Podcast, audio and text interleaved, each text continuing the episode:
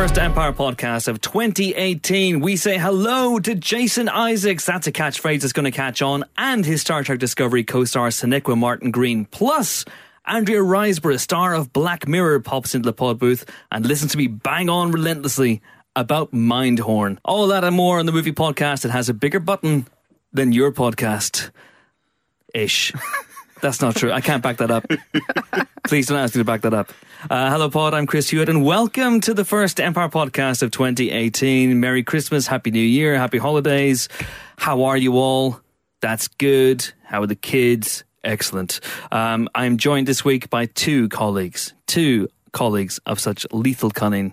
We have our geek queen, Helen O'Hara.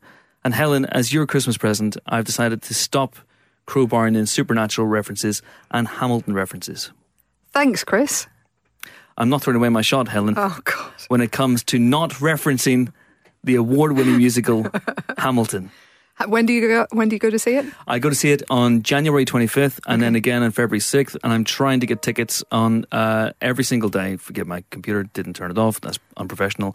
Uh, and I'm trying to get tickets every single day on the lottery here in London. And I tried every day when I was in New York before uh, Christmas for a holiday and just came up short. Bupkis, as they say over there. They go, hey, Bupkis, you, what do you got in the Hamilton lottery? Is that I what got they say? Bupkis. That's what they say. I, I, I assimilated the New York accent. I, hey, hey, what's with the, what's with the?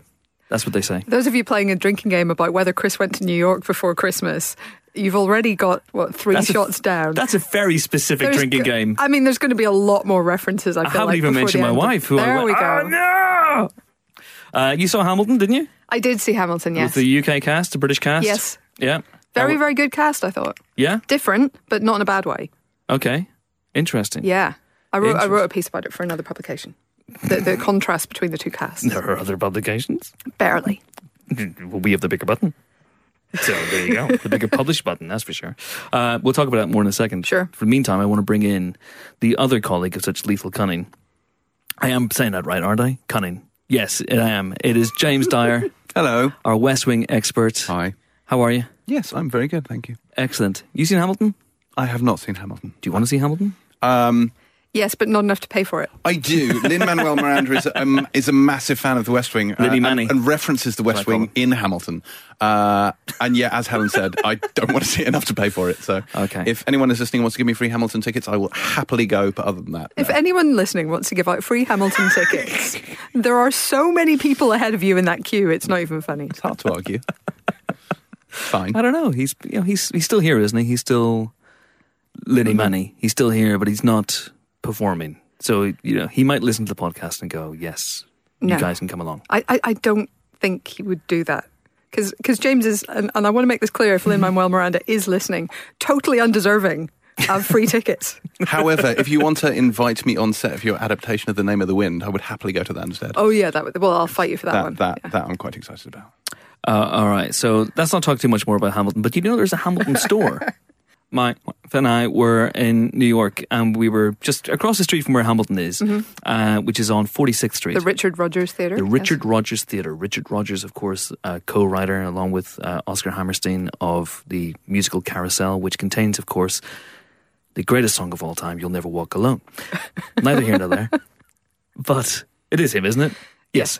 all right. So, um, and there's a Hamilton store right by the Mm. Paramount Hotel now. Well, it's because uh, there's just too crazy a demand for stuff. Uh, in London, actually, the the line for tickets or the line for merchandise was like insane. You had to be there about three hours before the show, and of course, you, the theatre isn't open three hours before the show, Wow. so it's quite difficult to get um, any t-shirts or anything in London.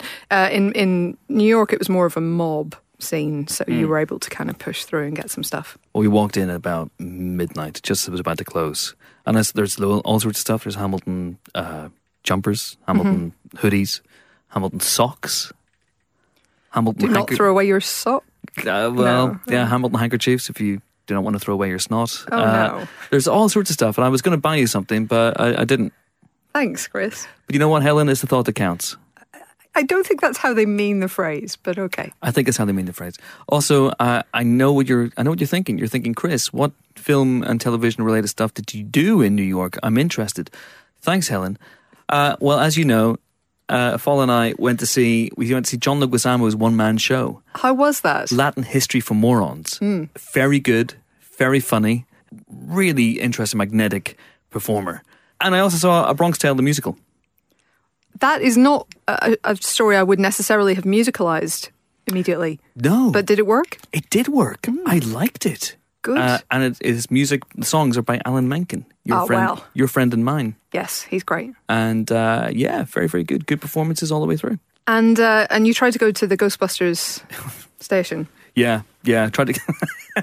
so the last day, this amazing holiday, and the last day, uh, so okay, what do you, what, what should we do? Uh, I, I've never been to the Ghostbusters fire station, which is Hook and Ladder Eight, down down nearish Wall Street, down nearish the World Trade Center.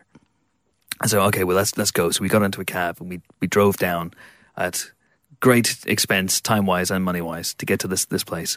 And we got there and we were looking around for it, and it was like, where is it? It's here. It's, it's, it says here in Google it's meant to be here.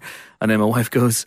Is is that it over there? The the building is being completely refurbished, and I went, oh, that's it, that's it. So it's in the middle of refurbishment, and uh, of course, this apparently has been going on for over a year, and no one told me. So thanks for that. Okay, well, I'm sorry. But it was an amazing, not you, but it was an amazing moment. Anyway, what film and TV related stuff did you guys get up to over Christmas? I had a very upsetting New Year's Eve. Uh, Most of I them mean, are, that, but that can be said of most of my New Year's Eves, but this one in particular. Now, just to give this some context, I decided very shortly after Christmas, I thought, oh, I should watch something. What should I watch? And I was scrolling through, and I remembered seeing an impassioned editorial on a website that I will not name. but Den of Geek basically said that Beyond Skyline was one of the greatest sci-fi films of the last decade. Like, not just like it's better than Skyline, it's quite good. Like, this is transcendental cinema. Now, did Den of Geek say this as the entity that is Den of Geek, or was it someone who writes for Den of Geek who said it? Or and then Uh, It was bylined. I can't same way- remember the name of the actual writer, but she Okay. loved it. Like love, love, loved it. Um, and I think I've I think I've heard other people from Den of Geek tweeting that they liked it.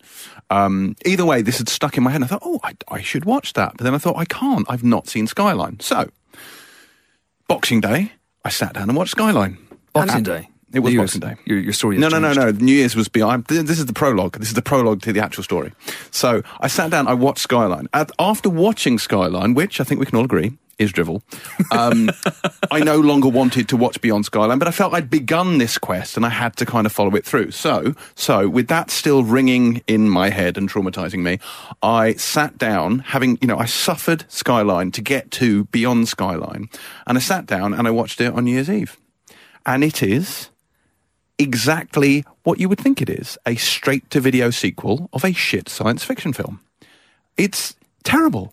It is objectively terrible. And I'm like, and, and I was texting you all the way through. Do you remember this? And I was texting. I was like, Oh, I'm no, I- I halfway had no through. choice. I'm halfway through. I'm waiting for the good bit. I'm imagining it changes halfway through, and it does to a certain extent. In that they kind of they act out like the, the the first film happens in parallel to the first half of Beyond Skyline, and there's a point where all of the action transplants to another country, and Iko Uwais turns up and starts beating the shit out of people. Iko Uwais. Yeah. Iko Uwais, yes, that's it. I can never pronounce his name.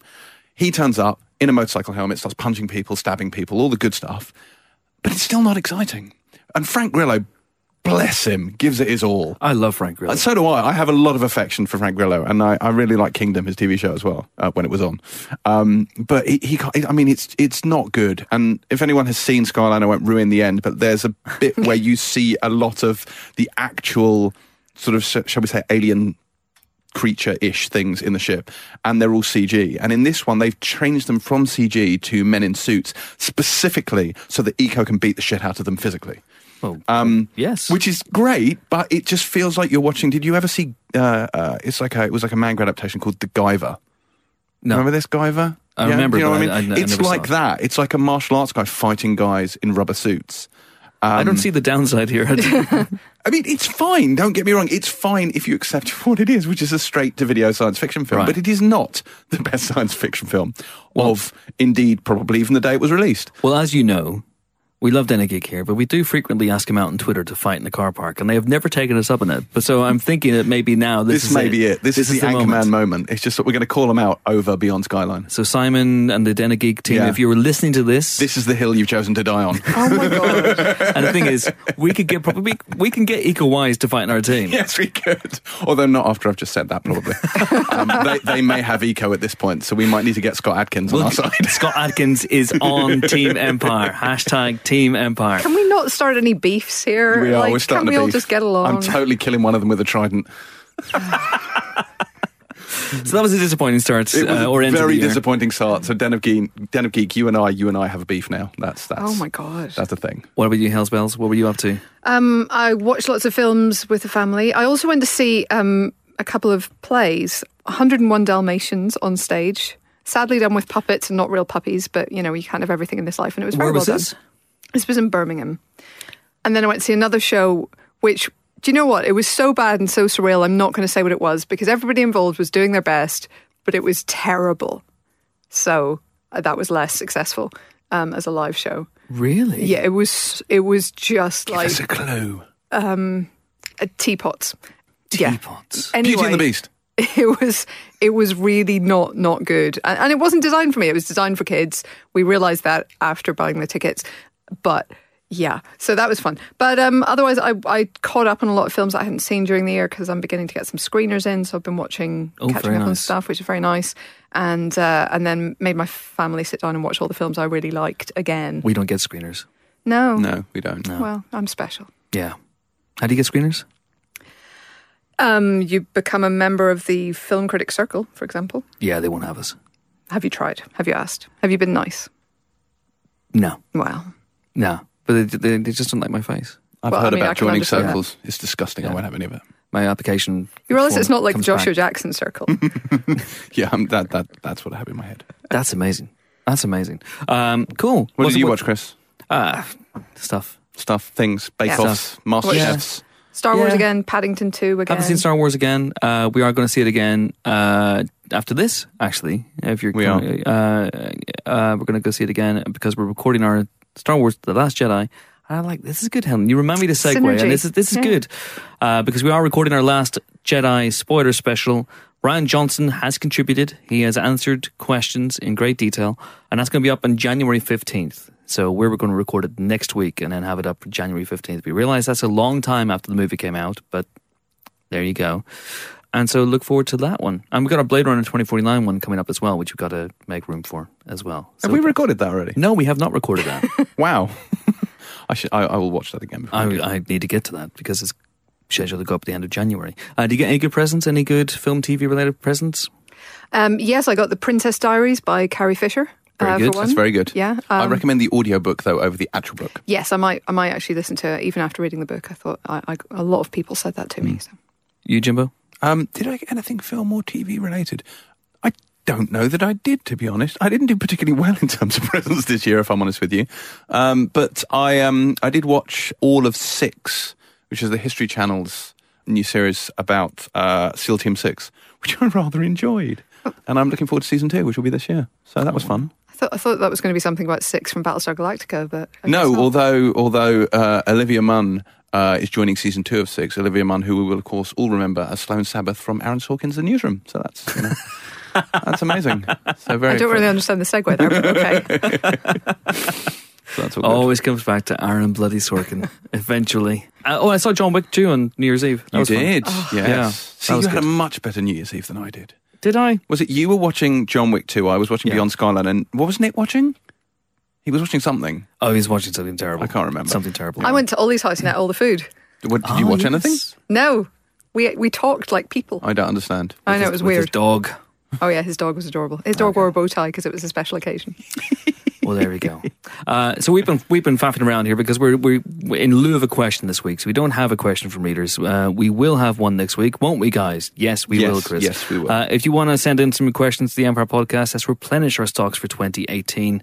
Assuming, of course, we're all still alive next week, uh, you can do so via a number of methods. We're on Twitter as at Empire Magazine. Use the hashtag Empire Podcast. I did a shout out for questions about 10 minutes before we came into the booth just haven't had a time to, to look at them. Um, and uh, so that'll be good stuff for next week. Uh, we're also on Facebook as Empire Magazine, and you can email us as well, podcast at empireonline.com. All very, very exciting stuff. Uh, all right, time now for our first guests of the year. We all love Jason Isaacs. He's been on the podcast a few times. I believe he's been on another show which we know about entertainment, and there's some sort of thing there, some sort of catchphrase related to him, but we don't care about that. Um, by the way, Kermode Mayo Car Park as well. When we when we're throwing down with Den Geek, This is a dangerous, we're going to throw time. down. See, Kermode looks like he can handle himself. This is the thing about Kermode. Yeah. Yeah. and he's a really, he's a tall He's man. tall. he's- a big fan of Den Geek, so I'm saying he's probably already in the car park with them. So Yeah. we're going to need to enlist some other publication as well. I'm going to say. We're going to have to reach across the uh, the divide. You think? Link hands with Total Film. it's got to happen. It's got to happen. I'll, I'll I'll reach out to the West Wing Weekly. It's fine. Okay. Yeah? uh-huh. All right, You know what? It's really tragic, but I'm actually washing my hair that day. Oh, It are you? Oh, so great, Helen. upsetting. Run away anytime there's a physical confrontation with another magazine. A completely of the- unnecessary or one of the beef. country's most respected broadcasters. Over You- nothing. You run in the other direction. I mean, I'm sauntering vaguely, but sure. Jason Isaacs is one of the most respected actors in the UK. He's been in all sorts of stuff from Harry Potter to Event Horizon, and now he is, of course, the Captain Gabriel Lorca in Star Trek Discovery, which is returning to Netflix as of next week, Monday, January 8th. Very, very excited about that. And he came to London uh, November, I think it was, uh, to speak about the show and about his role in it. And he brought with him a friend, the show's lead, Sonequa Martin Green, who plays Michael Burnham. So Sonequa Martin Green is the lead, essentially. It's and Jason Isaacs. She's the lead of Star Trek Discovery, which, if you haven't seen, the first half of the first season is on Netflix. And I really liked it. I thought it was very enjoyable, very different. Feels like Trek, but also feels some, like something new. So they both came in, and uh, Sonequa Martin Green in particular has a lot to say about the historical significance of anchoring a show like this as a black woman. So very, very interesting interview. A lot of fun, as you might expect. So enjoy. Uh, we're delighted to be joined on the Empire podcast by the stars of Star Trek Discovery, Sonequa Martin Green, Jason Isaacs. Welcome both. Jason, you've been on this podcast two two weeks ago. I'm going to shut up because two weeks ago I spoke for an hour and a half, and I, I'm uh, as much as I love the Empire viewers and listeners, uh, I'm sure that they're sick of me. So, Sonequa, it's all you, darling. It's impossible to be sick of you. Impossible. Exactly. Is it? Is it? Is it possible to be sick of Well, that's Jason? a- I mean, that's goodness, What's she going to say? what if? Well, you're, you're shutting No, up, I right? So- love Jason. Jason. First of all, he's a beast of an actor. Number one. yeah. Um, it's true, and we all we A all beast. we all know For the this. people listening, I'm holding her cat at knife point. well, I don't have a cat, you guys, so no. Well, not Um, anymore. Yes, and he's just he's just a who. He's so funny, so funny, so charming.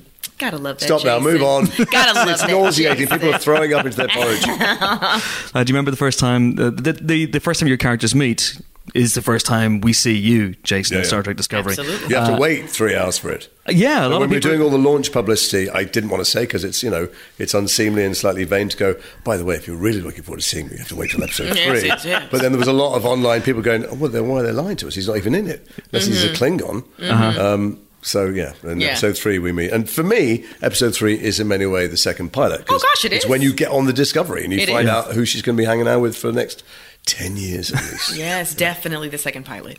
You know, I love I love the way that um, the way that we decided to tell the story, and that you get a really extended uh, prologue, which is which is lovely. You know, you get a prequel within within the show with the first two episodes. Yeah, it's not been- great for the Michelle Yeoh fans, I have to say, who sign up to get a lot of Michelle Yeoh and they get maybe slightly less than they were expecting. Well, they get two episodes. But it's an interesting thing because uh, you torpedoed my little theory, my pet theory, when you signed on to the show, was that you were going to be the one who was going to be Game of Thrones Ah, I see. Killed after th- after three or four episodes. Uh, and uh, of course, you know, spoiler alert. Mm-hmm. It wasn't. around. Not the case. Stuck around like herpes. Yeah. So you've done the re- you've done the reverse Sean Bean. Is I, it- I have. We, many of us have reversed Sean Bean's work in the world. We're doing our best. You said I want to be in it from episode three. Oh, Do look, not I just kill played Sean off. Bean in Death of Stalin, so uh, you know, all credit to him. Was that where the accent came from? No, it was Brian Glover. To be fair, a lot of people said it's Sean Bean, but I'm older. My references go back further. Brian And, uh, Glover? I was being Brian Glover in my head. Amazing. That's, that's enough. Very good. There you go. Started off with Jeff Sneak Goldblum, was going, moved on to what Brian are Glover. they talking No, about? No, I love it. No, I know very well what you're talking about. I have not seen it yet, though, okay. because I, tr- I tried to I tried to come out, and it was um for, when it was in TIFF, oh, yeah, Uh-huh. yeah. um and That's the it Toronto was Film Festival. Yes, You don't know that's their right. International Film Festival. Not having a TIFF, and it was which is a sold every thing. when I when I logged on to get my tickets. Every single showing was sold out. Uh huh. Wow. Let's let's So hope I it continues it. the world over forever. So I'll have to catch it at a later time. Well, the good news is, Nico, actually, it is playing right here in London as we speak. at a cinema near you. Yeah, I can, I can Google it right now. Yeah, we can. We Now can, she looks cornered, doesn't she? No, I don't look cornered. you Just gotta give have that me. appointment with my manicurist. No, oh please, I don't need that. Um, but yet, that would be lovely, Yeah. actually, if you really do want to Google it But, for but me. can I just say, I talked about Death of Stalin for an hour and a half two weeks ago. Yeah. Let's steer it back to the magnificent. We will, we will, of course, we will, we will. And it's like, well, I'll to tell you what. While we're steering it back to you, Sonequa, I will Google Yes, where Death of Stalin because is there's no, playing because tonight. don't, don't listen to. Jason. You don't have to steer anything. Okay, let's talk about Death of Stalin. No, All that's- right. So it's Brian Glover. You said. Oh, wait, he was a magnific- uh, you won't know this, but he was a magnificent Yorkshire Yes. actor. Yes. and uh, You were modeling Kes, after him. and I modelled my accent character. Okay. In fact, I just dated an impression of Brian Glover. I played Brian Glover. But yes, so the first time you met, Yes. can you remember that? Because I'm, I'm sure you weren't just thrown into that scene together. Oh gosh, yes, I loved it. I Yeah. loved it. It was um, I really loved the way that it was, uh, the way that it was written, the way that it was staged, and the way that um, our beloved Jason Isaacs played it. um, She's kissing the English or British podcast listeners. uh, no, no, no. I mean, I'm sure that they love to hear that. But the first that's, time we but that's, met, but that's my truth um, because I really appreciated it. I found it to be very refreshing because here you have this captain who, you know, as you were um, saying earlier today, that you, you know, uh, you made all of these decisions to you know, sort of be outward, um, facing outward, and to be sort of I was staring out the window, Yes, yeah. and to also be sort of outward thinking.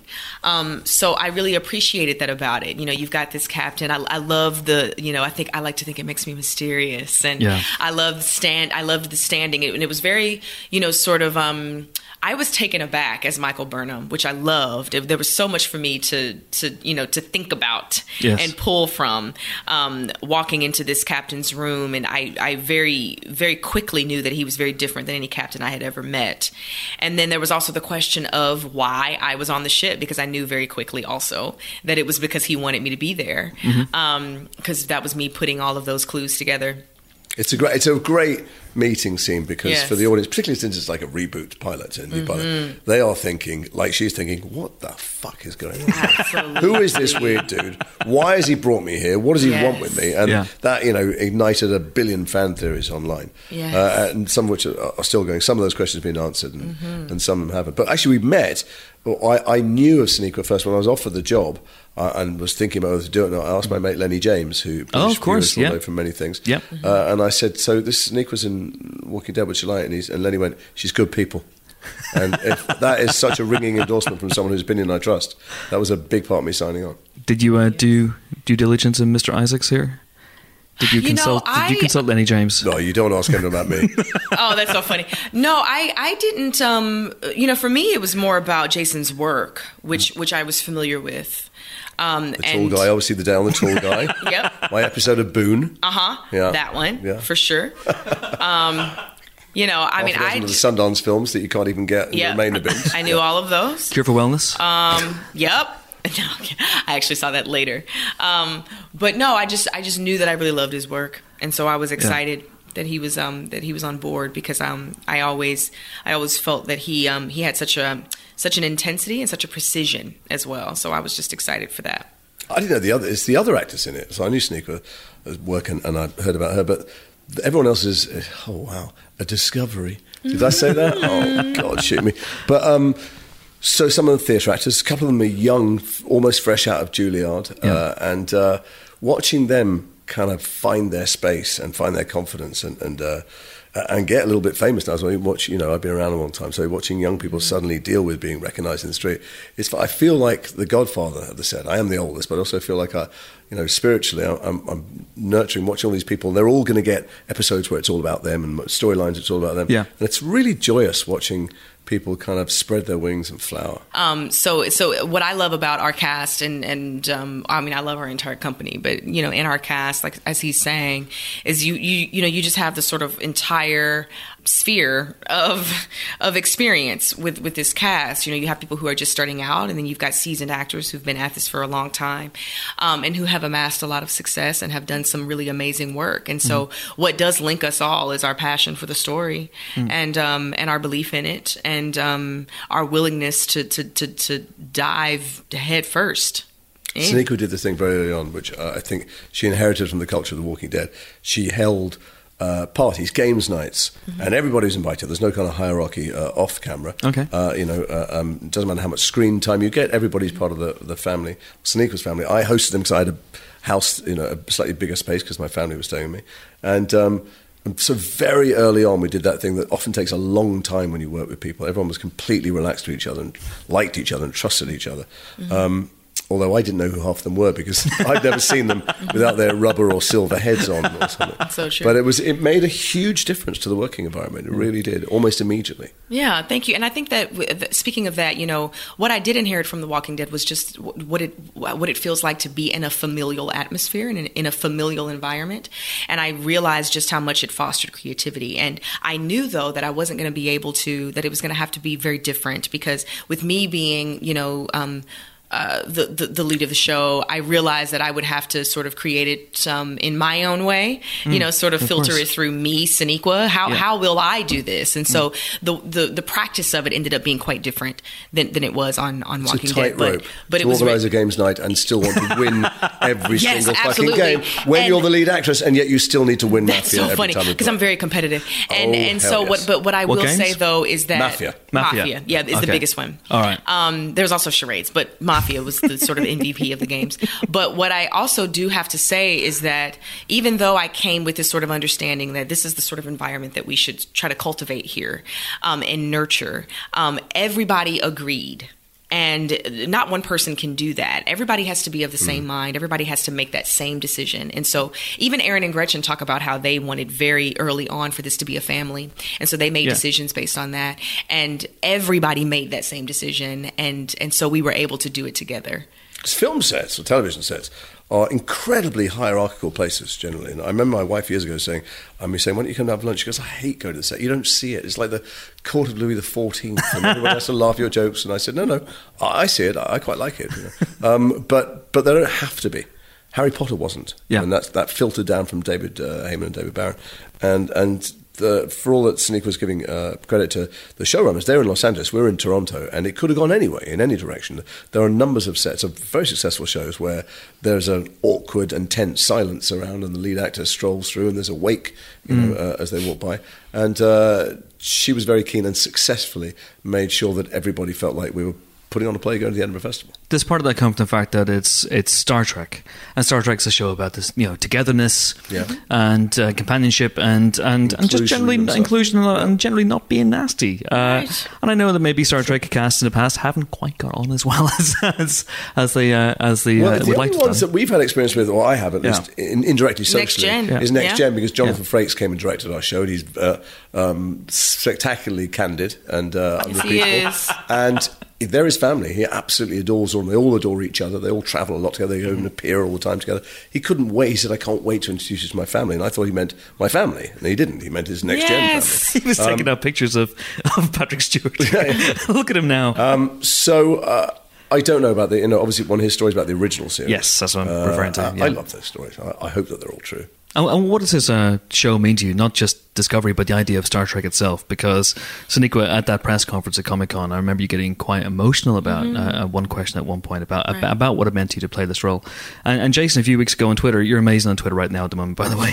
Um, Techno prisoners, keep doing it, keep doing it. There's a Um, bunch of fuckwits out there. But I, mean, I have no tolerance for. I, it's fine. People who don't like Star Trek, God bless them, or don't like what we're doing. That, that's absolutely fine. Right. But the white, the, the white supremacists, the kind of you know crazy race hate groups who are pretending they were Star Trek fans and not watching because Sneak was in the lead. Yeah. You know, It's like, uh, have you I've seen the show of- at yeah, all? I, I got a few hundred thousand people, uh, Yeah. or prepared to spend a lot of time playing Bashamol on their egos with me. So uh, you know, come forward. Uh, there was there was one specific tweet. I think you uh, replied to someone. Someone said, "Well, why are you in Star Trek?" Uh, you know, and you said something along the lines of, "I could have worked elsewhere for more for more money, but I did it because of Star Trek." Oh, I Is see. that- that, was not one of my wittier retorts. Obviously. No, but it- it- um, know. yeah, it's not. I mean, th- there was an expectation amongst some people that this is some kind of corporate grab for uh, for money and viewers, and you know, everything is a business. It's true, but what I, I think the Star Trek community, who are rightly very protective of this uh, story and legacy and, and, and the themes that they've loved for so long, uh, they were cynical and skeptical about the people who were making it. Once the show started and once they engaged with them, it became clear that in the writers' room there are more obsessive OCD trekkers than you're ever going to find anywhere else, you know, per capita. And uh, they'll spend weeks and weeks discussing whether something is soft canon or hard canon. I couldn't give monkeys about that. I'm just trying to tell great stories. I presume it's gone through their filter. Sure. Um, and I, don't, I I love all the creative stuff, but I don't. Um, those people who tell me that I'm an actor and shouldn't have a political opinion, first of all, get the fuck off my Twitter feed if you're not interested in what I have to say. And secondly, there's a third rate reality TV star threatening the world and selling, you know, selling race hatred and, Yeah. and sexual predation in the White House. So if you don't think entertainers should have opinions, then vote him out. Absolutely, absolutely. Well, well said, well said. And uh, Sonequa, um, uh, talking about what Star Trek means to you, it seems to be the show that you know. Did, were you did you watch it growing up? Was this something that you were invested in? Uh, no, so I I had a peripheral understanding of, of, of Star Trek growing up. Um, I remember reruns of, of TOS being on the television. I remember Next Gen. I remember a little bit of Deep Space Nine. I remember sort of running back and forth by the TV. Oh, Star Trek's on, okay, kind of thing. So I still felt like even though I didn't sit down and watch it with my parents, that it was part of my upbringing in a very um, lovely kind of way. So I. I, I, I wasn't a, a, a Trekkie uh, Trekker before I am now. That's for sure. I And- watched you just and corrected think- yourself from Trekkie to Trekker, so you clearly know the landscape. Yeah, right. so I, Is that you know, official now? Trekker is it still Yeah. Trekker? No, no, Trekker isn't I always get confused. Yeah, Trekker's the new. Yeah? Trekker's the new the new term. Just try Trekkaroony. Trekkaroony. Trekkaroony. Trekkaruna. We'll make that work. So, um, what about Trekster? What, what happened to that? Um, but anyway, um, so I, you know, to me, I mean, it's just it's it's astounding because. It, me- it means a lot to me in so many different ways. It means a lot to me as a black woman. It means a lot to me as a woman. Mm-hmm. It means a lot to me as a human being. It means a lot to me as an artist. It means a lot to me as a mother. Um, you know, Pastry chef? You mean nothing to us as a pastry chef? the pastry No, chef. nothing. mm, I'm not very good Just at being a pastry chef. Although I do like to bake. I hate cooking, but I like to bake. So I guess it means something to me in that way too. No, I'm kidding. Um, so um, Jason is um, notorious Sorry, I'm for put you off your stride. Go No, on. It's, it's Please, carry hilarious. on. Uh, yeah, he you know he loves to interrupt and Is this sort one of the games you play in and games so- night? Yeah, yeah, yeah, and sort of throw Yeah. you off. Um, it's one of his favorite things to do. But but I um no, it, it meant a lot to me um, because. I just I- I just really do believe in the power of storytelling. And I really believe in the change that is possible from stories. It's the Can I ask reason why. Um, there, there he is again interrupting. Um, That's a question to help you carry on. Well, on, remember finish, it finish. and ask me in a second. Um, so I, I, I just feel that I, I think that people. Obviously, entertainment is one of the major spheres of influence in our society, Mm-hmm. and I think that, that obviously that's that's for a reason. I think that people really are affected and moved and changed by by stories, and so this legacy in particular, with it having the sort of iconography of universality and diversity and unity and community um, and equality, um, I think with us continuing with that legacy, obviously then it means everything to me to be a part of it. Yes. Um, because then I believe that we all become a part of the conversation, and then we can all sort of be a part of the solution. Because the problem we're we're inundated with it right now, especially in America. Um, Oh, believe me, it's and happening in Europe. And of course, I, I, I know, and, and I'm just speaking of the presidency right now. And um, and so I think that you know to, to to look around you and to turn on the news and to always see the problem. I think there are many solutions. I just think that we could maybe perhaps be one of them, um, and uh, we could just part be part of a whole Mm. um, that is that is the solution. And I always say this: I think people need a vision. They need a vision of something before they can um, before they can have action Yeah. um, in their lives. And so that's why it means a lot to me to be a part of So it. what I was going to ask you so when this came around, and now we'd be doing publicity for it, and once you're involved in it, you realize Mm-hmm. what the legacy is. When I look back to the Star Trek that I remember when I was a kid, Mm-hmm. I just absolutely loved the stories. I had no idea I was being sold Mm-hmm. subliminally a message of unity and of uh, integration uh, and of inclusion. Uh, now I look back at it in not just that, whole bunch of other stuff. I mean, one of my favorite episodes is the, called Miri about when you, hit uh, puberty, you get some horrible Mm-hmm. wasting disease and you die. And I had no idea it was, you know, a kind of metaphor for, for life and adulthood. And, and now that I have two teenage girls, I realise what utter horror all that stuff is. But, but uh, I didn't realize until we looked at it again, I was doing it, that it was a, it was sending out a message at the, ti at the height of the Cold War that there's a Russian there. Obviously, I'm not a black woman, so I didn't realize the significance of Uhura and the first interracial kiss and and uh, and every other kind of progressive Yeah. Mm-hmm. message it was sending. Did you know that young, or did you discover it with me when you started to engage with this? now? No, I knew it young because I do have a very different experience than you. Um, so you know, as a, as a black woman, I did know what Uhura meant when I was a child, um, and I think I could I could probably. Um, I could probably say that anybody who feels that they that there that there is a dearth of of them on the TV screen um, is going to be moved by seeing it in that moment, um, no matter their age. And so I think that you know again, Star Trek has always had um, has has always had that, and I think that since there since there is such a such a need for um, a, a more um, sort of a, a more correct Yeah. uh, mirror image of our society since there's such a need for it i think people recognize it in the moment you know i certainly think now having the first openly gay officer Mm-hmm. um, in an iteration of star trek is going to mean a lot for someone right now when they see it right and where now it's not the center of the story, it's just. It's just gay. part It's of it. It's not we're not Same doing with, a gay same with storyline. all of it. Same with the first Asian female captain, the first Yeah. black female lead. You know, it's like this is not something that's a part of the conversation in the Star Trek world, but it unfortunately and perhaps fortunately is still a part of the conversation in our present day. But I think that um, because of the dearth of these of these images, that they mean something to someone in the moment, and even perhaps later as well. I think the the effect sort of reverberates. Well, we're being told at the moment by all kinds of powerful people around the world to separate into smaller and smaller groups. So, you know, and uh, so just the vision of a bunch of people solving problems uh, where it's kind of irrelevant what color their skin is or what their gender is or what their sexuality is, uh, it sends a subliminal message that isn't front and center, but is in, not just incredibly powerful, but more needed than ever. Yeah, it feels uh, Star Trek's always presented this utopian ideal, and it Except feels our show, of course, in a is strange ten way. years before that Precisely. stuff uh, really coalesces, and so there's a lot of friction, not between groups, but uh, the Well, look- Prime Directive yeah. has not really settled. They're at war, and people show their best and worst sides. there. Right. I mean, but we're also 90 years after Enterprise, though. So we're sort of like in this little, you know, we're in a kind of a pocket. There's a small pocket, a small Exactly. pocket in Did which you can operate. Did you watch Enterprise? I don't know anybody who watched Enterprise. You did? Okay. Yeah, I did. Yeah. Uh, uh, when you got this show, or, or did you watch it at, at the time? I watched it when I got this show. Okay, so you had sort of you, you binged on Star Trek. I did. Have you been watching um, Discovery at all? Do you watch yourselves? And if so, have you been watching yourself with the Klingon subtitle option? Because Mm. that is something that freaks No, me I, we met the guy who did the Klingon Mm-hmm. subtitles. He gave me his card yesterday. And should I ever want something translated into Klingon, I cannot imagine a single case of that ever occurring in my I life. I have his phone number. There you Uh, go. No, I did. When they started to do the Klingon, I mean, they obviously they take it absolutely seriously. There's Klingon opera and there's Klingon Shakespeare and Klingon, you know, uh, and it's a very you can study it. You can, I think you can do it at university. Uh, and they had the world's foremost Klingon expert writing their language them, helping them the edit, and a brilliant dialect coach. But I've got to tell you, as the other actor, and you don't know what the hell's going on, it's incredibly boring to listen to because you don't have subtitles when you're shooting a scene. And at the read through, we went the first time I had to go, uh, we give up our lunchtime to go and do a read through of the next script. And these people are sitting there going, and it gets 10 minutes in, and I went, we seriously got to listen to, and suddenly, five heads, if they could kill, they all turned and looked at me. And that's the last time I asked that. I, I mean, I have so I'm I'm not even lying. I have so much respect for uh, for Mary Chieffo and for Kenneth Oh. Mitchell, who are just knocking it out of the park. 'cause they because don't just act. They do, I mean, sorry, they exactly. don't just do the They're- language. Exactly. They're doing everything, and they're and just the fact that you're seeing all of that life that they're bringing Yeah. um, behind the prosthetics and with the Klingon language. It's and delineating it's characters so clearly. I mean, Yeah. so Doug Jones, Doug Jones, who's famously played a whole Mm-hmm. bunch of rubber people, uh, has once again created a completely unique and idiosyncratic, fully round, rich character while wearing a big rubber bucket on his head.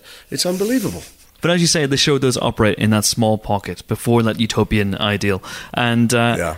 Well, that's why it's a you know there's there's a moral conundrum uh, uh, every single week or th- running throughout the whole thing. How do you conduct yourself? Well, how are we ever going to get to a place? It's all very well in peacetime to go. We're going to explore, and we're never going to uh, you know we're going to be very careful how we affect communities. But uh, you're, if we remember after 9/11, the Patriot Act came through, and others similar, the right to silence, uh, which was hundreds or thousands of years uh, um, in the in, in its genesis here was suspended immediately. And so all of the civil rights we hold dear, suddenly when your life is threatened, you're under existential threat, can go out the window. And uh, that was what Snowden's uh, release was all about. And so we.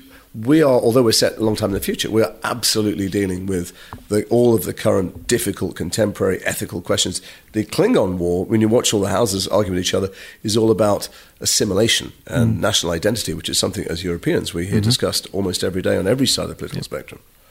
Uh, but does it does it give you leeway as well with your characters because Michael and, and Gabriel are uh, not the Captain Lorca, say thanks very much. Captain Lorca. My son, very I'm so people get to sorry. Gabriel. I'm so sorry. I just feel like I know him so well. One person called me Gabriel. I slept with her. I threw her to the Klingons. Just be very careful. good point. Good point. Uh, there's there's a certain murkiness, especially to Captain Lorca. Uh, Murkiness. murkiness. I would say. not sure what that I would say. What did you just say though? You said I slept with her and then threw it to the Klingons. That's what you just clear. said. That is Telling him murky. to watch where he walks. That's all. Yeah.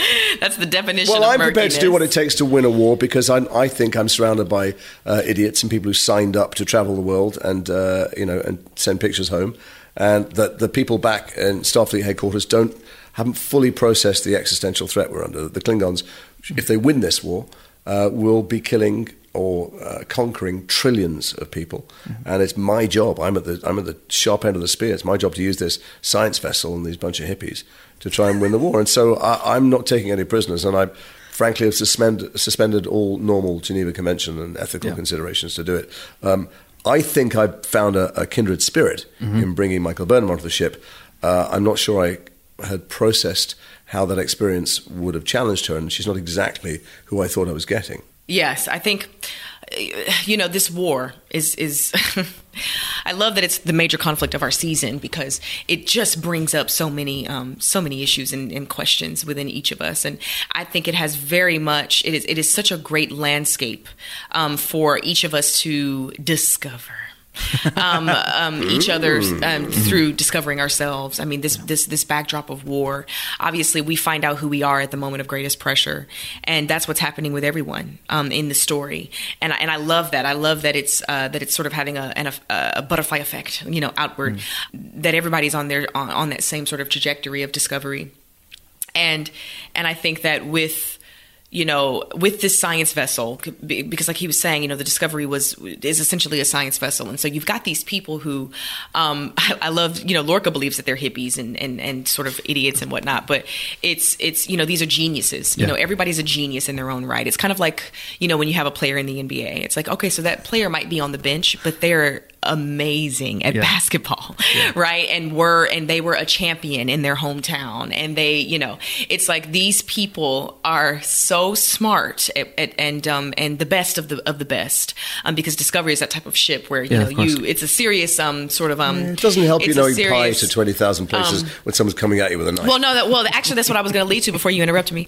Um, but I was going to say, I was going to say that, uh, that yeah, you know, everybody, everybody is, you know, you get, you get a, it's a promotion to get to the discovery. Yeah. So you already have to have a certain skill set and uh, knowledge base and and and and um, capability and intelligence to be there. So then, but then you take a science vessel that is then forced into this conflict and is at the moment of greatest pressure, where all of a sudden, oh my goodness, now I have to be a soldier, and and you know, and like he said, you know, he's this sort of perfect person to prime you know these people for this because of his own experiences before, um, you know, in his life. You know, it's interesting that we have both of these, you know, captains that have uh, such such um, deep understanding of war. Um, the Yeah, same was true for Captain Georgiou. So it's it's Didn't you know much good, did it? Oh gosh, I I'm Burnham had I know the a truth. hand in that. Um, but anyway, it's uh, mommy. Um, so anyway, it, it, it is very interesting to see to see everybody having to sort of rise to the challenge. All that said, there's a bit of sleight of hand, I think, rather cleverly the writers did. They set it up. It's a war story. The whole thing is a war story to an extent, but actually.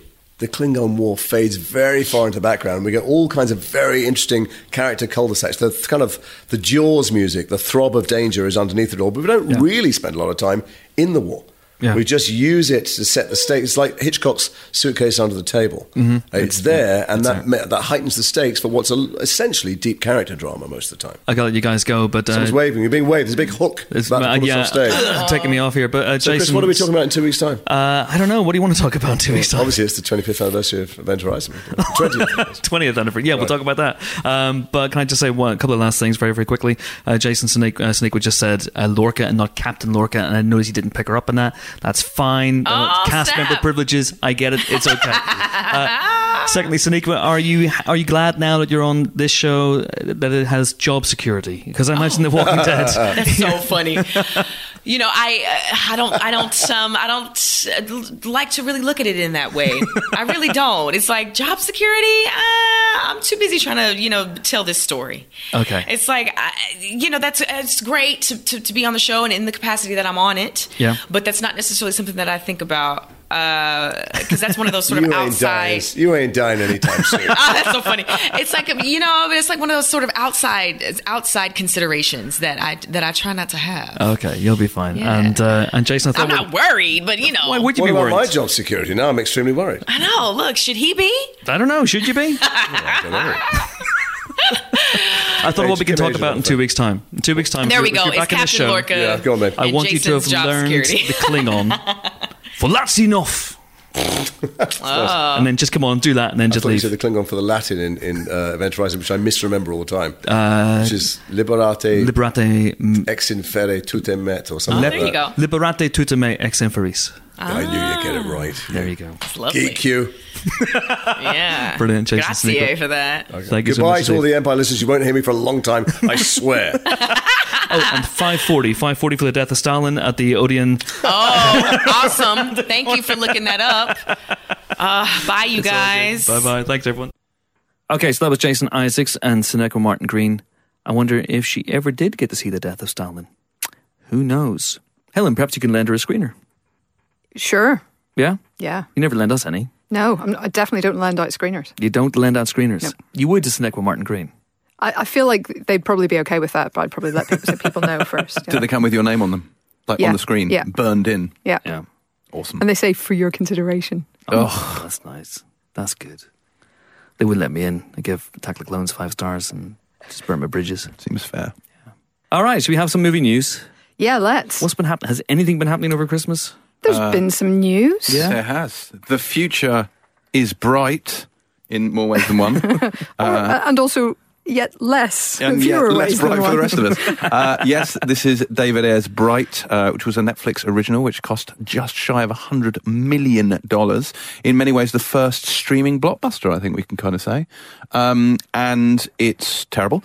And they're making another one. So that's interesting news. I, um, I reviewed this for the mag. I mean, I say it's terrible. It's, it's, terrible is a strong word. It's But it not, is, It though. is. Okay, I mean, yes, it's a fair word and it's accurate in this case. But it, it, this bugged me because I, I really wanted to like Bright. I Mm. really like the setup. I like the idea. It thinks it's more original than it is because we've all seen Alien Nation, which is much the same thing. Yeah. But it's really heavy-handed. Has absolutely no nuance or subtlety, and you can kind of see where it's going a mile off. And it just. I mean, it, it, it's one of these things. It's a brilliant idea that should work on every level and kind of fails on all of those actual levels. Deeply fails, Yeah. I would say. Yeah. And I get, I get. I mean, the, the film feels like it's setting up for a sequel. It's setting up for you know even a series, you might say. But I don't want to watch one. I'm, I'm, I'm really. I did like one line in it. Um, there's a line where uh, Joel Edgerton's character, um, Jake Jakoby, is Yeah. is talking about um, how they're in a prophecy, and Will Smith goes, "We're not in a prophecy. We're in a stolen Honda Accord." now that that is a good line. Everything else in it, like the, especially the racial stuff, because it's meant to be a huge Oh. racial me- metaphor, and it is toe curlingly bad really as is. such. Um, is really quite upsetting. So at the very least, they need a new writer, I think, um, and and probably quite a bit more besides. the direction felt a little bit rough and ready. Do you know what I mean? Like David Ayer has done some really good stuff, and obviously he's come off the back of Suicide Squad, so it's unfortunate he's followed up with this. But I think, yeah, ab- absolutely, as you say, the biggest offender here is definitely Max Landis because the screenplay is all over the shop. terrible. But the other thing was watching it and knowing about the ninety million dollar budget and Mm. so on. It doesn't feel it, does it? A lot of the it time, it doesn't. No, it feels quite small. Like, it's very dark. We keep going, but it's very, very dark, uh, presumably on purpose. Not but we, metaphorically, I mean physically dark. we keep going back to one building that seems to be made out of like shipping containers, and that's that looks like it cost about 50p. So Yeah. what did the rest of the money go on? Like it's it's kind of bizarre. They paid like was it four million just for the script, which they must be kicking themselves over. Yeah, it's it's hard to see where the money went on that. It's it's a curious one. I mean, it doesn't surprise me that they've greenlit another one because this is one of those situations where, uh, and you know, no disrespect for Netflix, who I have an awful lot of affection for, but they can state whatever they like about how the film did, and no one can contradict them because they don't release their figures. Uh, and they released a very confusing statement saying, and it was probably a typo, saying that this was the most successful film to debut on Netflix and one of the most successful originals. I'm like, hang on, that makes no sense. Uh, presumably they meant it the other way around as the most successful original and one of the most successful film debuts. But either way, it seems a bit like, is it though? Really? Yeah. I mean, I, I will say in its defense, I quite liked uh, Jakoby's character. I quite liked his sort of slightly downtrodden, sort of trying to make the best of a bad situation approach. So I, I guess more from those characters isn't so bad. It was just the story and the setup and the plot. New year, new month, resolutions. Let's be positive. Yeah. I will Yeah. say what I would look forward to to Bright Two, which presumably they're just going to call Brighter. Um, more more fancy characters. We saw one centaur and one fairy in this. Otherwise, it's just orcs and elves. It's like yeah, okay, let's branch. Oh, we saw a dragon flapping over the Yeah. horizon. But so let's have a bit more of an awareness of the world and let's branch out from really embarrassing kind of LA cliche stuff like the Beverly Hills sign being rewritten in Elvish and stuff like that. I mean, let's let's you know be a little bit more subtle with our metaphors. More subtle would be Yes, would be Mm, super good. Some subtlety. There- There's a lot of urban fantasy out there that would be a better model from this for this than, than a lot of what they did.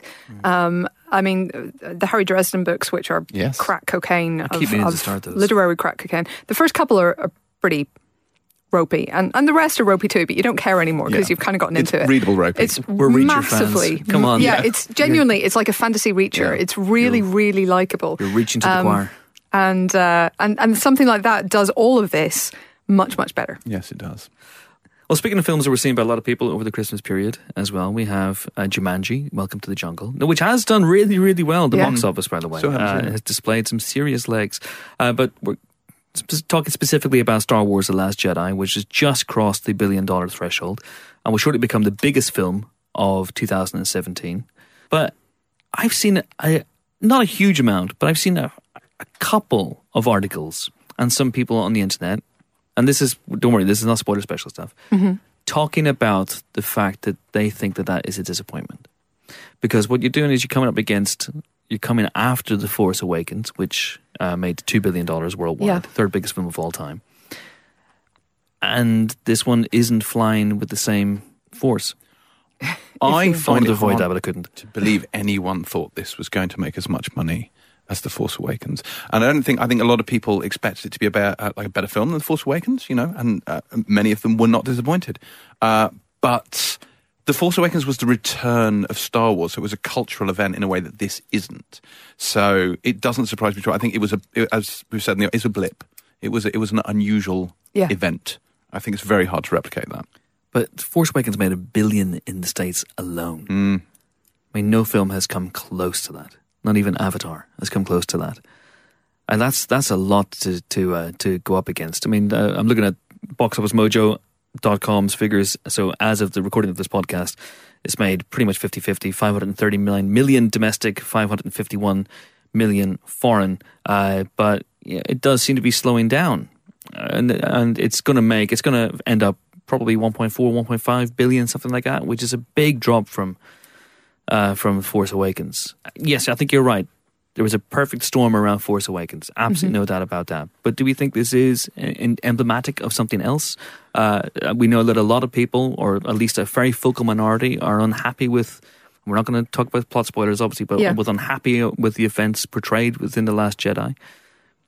Do we think that that has somehow bled into its box office take? I'm sure that that noise around the film has probably had some kind of effect, but the overall, the cinema score of this film, which is one of the the metrics that studios look at carefully to see the kind of legs that a film has is going to have, that has been good. Most people going to see this film have liked it and have presumably recommended it to others. So I think it is mostly the sort of generational effect that's had the drop off. And you know, I was reading one article. I think it was. Uh, uh, in Forbes uh, talking about you know how will how will the Last Jedi recover from its glowing reviews and billion dollar plus box office? Like this is not a disappointment by any hmm. rational standard. Agree, yeah. The first time I saw a is is Star Wars struggling, or is Star Wars? I can't remember what the article was, but someone said is is Star Wars on the way out? I was like, no. And Yeah. I've seen a lot of people go, oh, these numbers are these numbers would be fine for any movie that's not a Marvel movie or a Star Wars movie or uh, or a Jurassic Park movie. This is crazy. This is This is a this is a mad situation. This is a mad situation. Yeah. I, I, I do think that yeah, that there is a conversation to be had about how long this can be sustained, how long this model of gigantic event movies uh, can be sustained, and and because people keep talking to, I'm sure all of us about oh, I'm so tired of all these sequels and all these blockbusters, and yet they keep going to see them. Mm. But will they continue to? Because they keep bitching about it at the same time. So I, there is there is a, definitely a conversation to be had about what Hollywood is doing with this approach, and if a Star Wars film every single year is too many, and if you know whatever else. But I, as long as they're good films, I don't fundamentally think people will go see them mostly. But th- there is a there is a I guess there is a danger of fatigue. And there's a danger of fatigue, meaning that people ignore them even if they get good reviews and even if they are good films it, it, there's a conversation to be had, but this is not the film to have it about.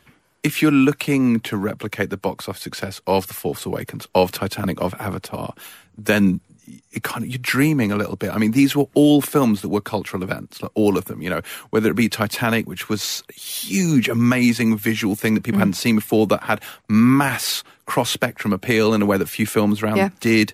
And then Avatar, which was essentially the birth of modern 3D. And then uh, Force Awakens, which is the return of Star Wars. You know, these are all milestones. And The Last Jedi, even if it had been the greatest film ever made, was not going to make that kind of money. Yeah. It is weird though, isn't it? Um, the original Star Wars, my grandparents went to see that, and I think it was the first time they'd been to the cinema in about 20 years because they had to go see that. And that's exactly what you're saying. That's exactly what happened with Titanic. That's exactly what happened with Avatar. Because it's repeat Um, viewing, isn't it? it's The box repeat office viewing. come from repeat viewing. Whereas, you know, m- and my parents were were very excited to see The Force Awakens cause when we dragged them along to it. This time they were a bit like, oh, it's another Star Wars movie. Okay. yeah, the You know, novelty's worn off. The novelty's worn off.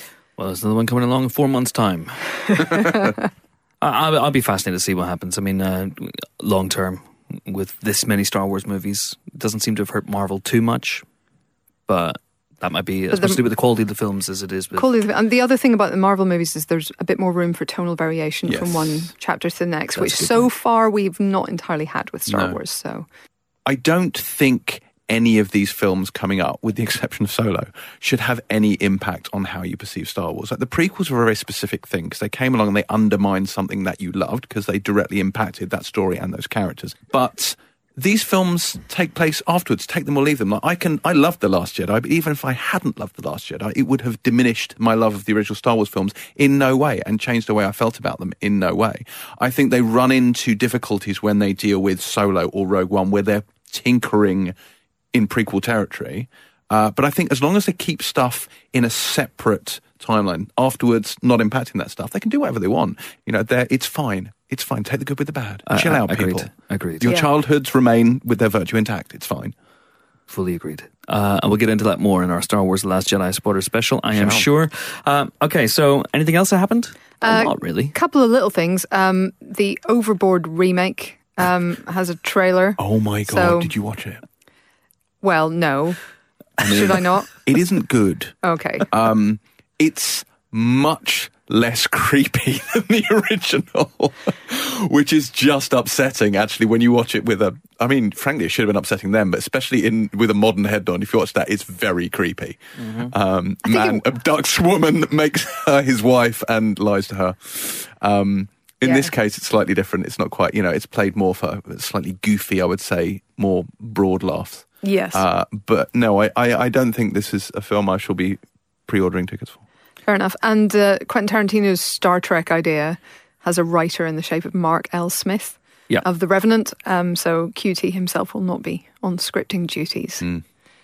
Intriguing. Very intriguing. Can I just say, I've I've just uh, got an early birthday present for Johnny English 3 is going to open on my birthday this year. Wow. uh, September 20th, uh, and it's opening a day before Robin Hood and the House with a Clock on its Walls, although they may move now.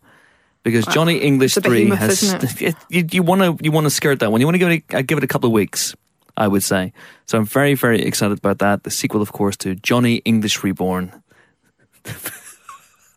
I'm I'm very excited about it. It's gonna be it's gonna be um a film. There's no doubt about that. Uh, not a lot's happened really. Oh yes, this bad boy's come out. That's Yeah. right. Yeah, thanks, Helen. New Empire. New Empire, new issue of Empire is on, on sale right now, and all good and evil news agents very, very excited about it. It, it is led on the cover. It's a 2018 preview. Uh, it is led by Black Panther. Uh, so Terry White, our fearless leader, went on set to Atlanta. It was Atlanta, yeah. I believe so, yeah. Uh, went to Atlanta, visited the set, talked to Chadwick Boseman and the director Ryan Coogler, and Michael B. Jordan, and uh, pretty much everybody involved with the film. Very, very exciting stuff. Lots of new images from the movie in there, lots of new info as well about it. Uh, and that leads to 2018 preview, which also has lots of info on Deadpool 2. Uh, and Deadpool 2, the marketing for this movie has been, shall we say, left field. and so we said, Hey, Ryan Reynolds, would you like to talk to us about Deadpool 2? And he goes, I've got a better idea. How about I draw you a comic strip that has no relation to what happens in the film? Oh, he went, yeah, thanks very much. uh, so in here we have a Deadpool 2, original piece of Deadpool 2 art by Deadpool himself, don't forget, who is a real person. Uh, and that's Who very, lives very in. Ryan Reynolds' head. he really does. Uh, we got all sorts of stuff as well from Ready Player One, Infinity War, Mortal Engines, all sorts of stuff. Did It's- you also see exciting. Ryan Reynolds' definitive take on the Hollywood Chris's? Uh, no. Oh, three types of ice cream, something Three- like that. Yes, when Yeah. getting ice cream, I like to have three scoops. So there you go. Uh, we've also done a bit of a refresh the re- the uh, the design of the magazine this month, so do check that out. But we obviously have got lots of great stuff. The news section has exclusives on Mute and A Wrinkle in Time, and the new Netflix show Altered Carbon. And Richard Linklater talks about Last Flag Flying, and there's a piece in there by Helen O'Hara. Helen, Helen, about House of Cards. Who, right. Someone talks to John Krasinski. Who is that? Who talks to that? Oh, that was me. That was it, yeah. Uh, we also got Ghost Stories, we got Tomb Raider, I got Helen Mirren in there, first look at Robin Hood, first look at the Meg, Jason Statham versus a giant shark. Megalodons are extinct. Marine biologists. But so are mermaids, Chris. this is true. Uh, we've got tons of stuff in there as well. The feature section is uh, equally uh, brilliant. Uh, what else? What, what's in the feature section? Oh, look at this! It's Tom Hanks and Meryl Streep in conversation, uh, talking about Steven Spielberg's The Post, which is all sorts of of good. Uh, we have the first report from Joe Cornish's new movie, The Kid Who Would Be King.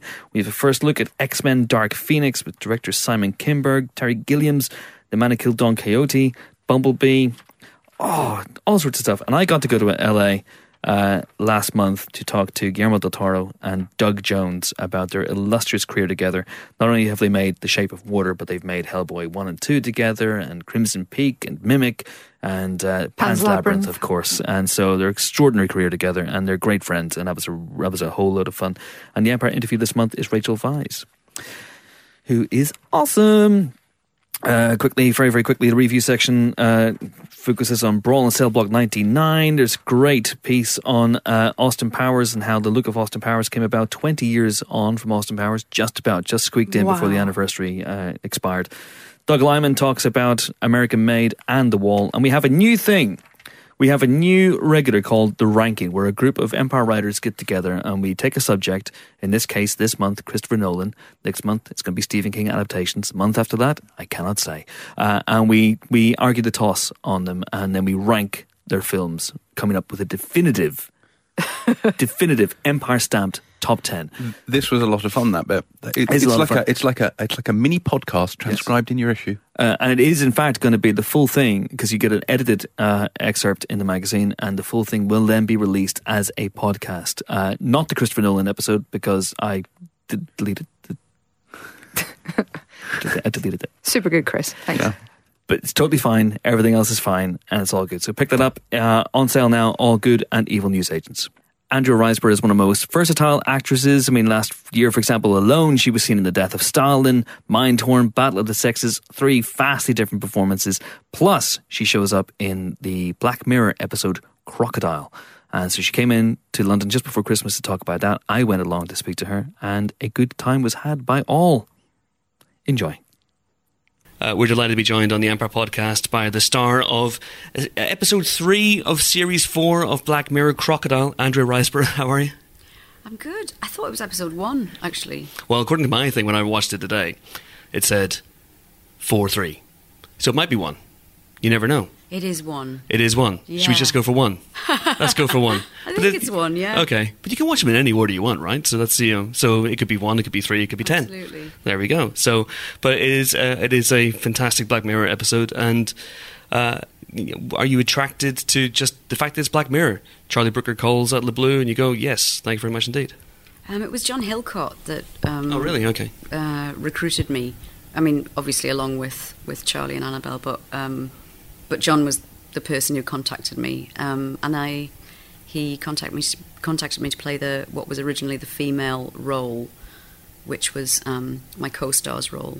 Oh, okay. and uh, I said that I was really interested in, in the psychological journey of the the male role, and they um, were open to rewriting it. And so, what was great is they didn't then turn the female role into a man, so it was a, a woman on woman dynamic, which I felt was really believable and um, just something that was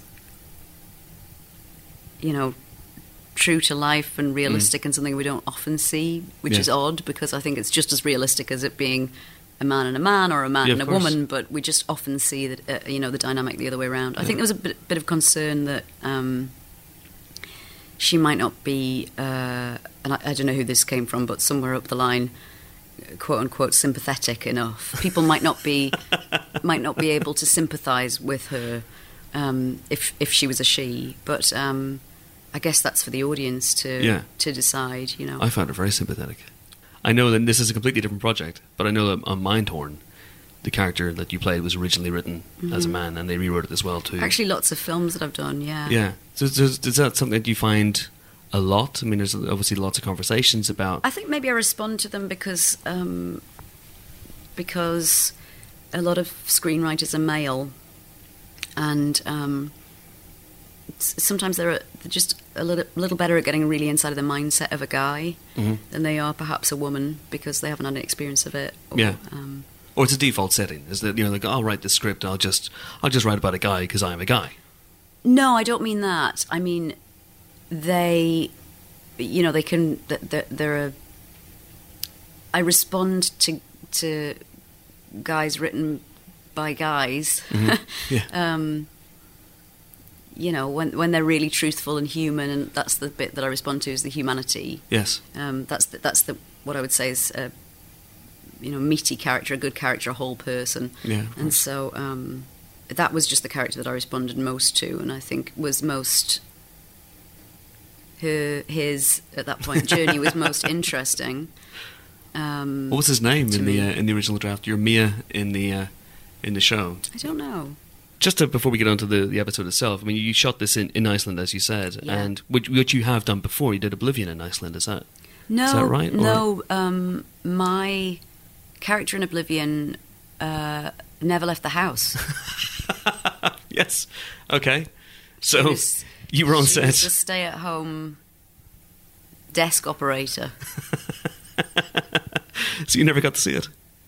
No, Oh no. my god. No, um, I, I, the that film for me was a soundstage and it was really amazing. Actually, it was really a beautiful set. Uh-huh. Um, Claudio, the DP, is really great, just you know one of the best Mm. DPs, um, had filmed this skyscape, and they'd slowed it down because they had so much, you know, so much money. It's, so the resources were just endless. It Yeah. seemed, and they projected it then onto this screen that surrounded us. And so it was like it was it was a strange set to work on because it's seven o'clock at night. It would be seven in the morning, or you'd be doing a mornings a breakfast scene or something, and, the- Okay. and the the light outside of the house, Uh-huh. which was actually projected onto a screen, would be a, like a real light, you know, like a real morning light. So Oh, it's wow. a bit like having one of those lamps next to your bed that makes you wake up or go to sleep. yeah. You know, um, it's quite it's sort of weird to go then go to sleep, at uh, you know after you've just been doing a breakfast scene. Um, but I spent no the whole time on a soundstage, pretty miserable in um, Oh man. Baton Rouge, very lonely, and not getting to see Olga much. Um, who was who was um, my co-star, Mm. and who was also in Death of Stalin with me. Yes, indeed, indeed. It's been a hell of a year for you.